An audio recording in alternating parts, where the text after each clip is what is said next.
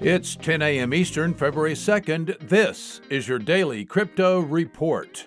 Bitcoin up 3% at $34,786. Ethereum up 7% at $1,427.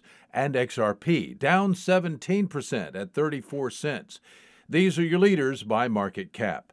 Top gainers in the last 24 hours Azuki up 95%, Bakery Token up 77%, and Unitrade up 68%.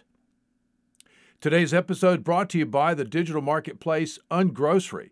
If you've ever thought about who your food comes from, Ungrocery is the place to shop. Join the food people online at ungrocery.com.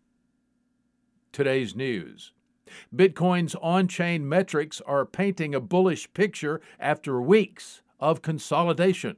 Glassnode, in their weekly report, says, quote, in 2021 so far, around 26,000 Bitcoin have been mined. Meanwhile, the Grayscale Investment Trust has acquired over 40,000 Bitcoin in the same period. Unquote.